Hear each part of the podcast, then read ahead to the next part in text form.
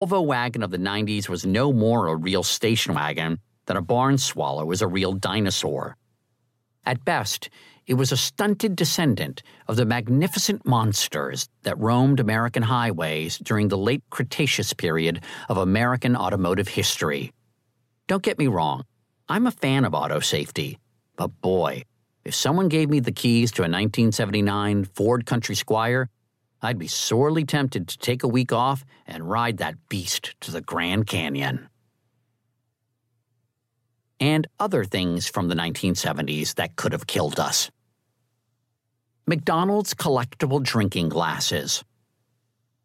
Ronald McDonald has been the mascot of McDonald's ever since 1963, when he was first played in TV ads by future Today weatherman Willard Scott. In 1970, a lonely Ronald was joined by the Hamburglar, Officer Big Mac, and the milkshake loving Grimace in McDonaldland, a spectacularly imaginative concoction of ad agency Needham, Harper, and Steers, which seemed awfully similar to the then popular kids' TV show H.R. Pufnstuf. Google the images of Mayor McCheese and H.R. Pufnstuf himself, and you'll see what I mean. The courts agreed and ordered McDonald's to pay $1 million to the show's producers. Small fries, given that the ad campaign had been so successful. The McDonaldland characters became inescapable as a line of plastic action figures, a complete set of which goes for about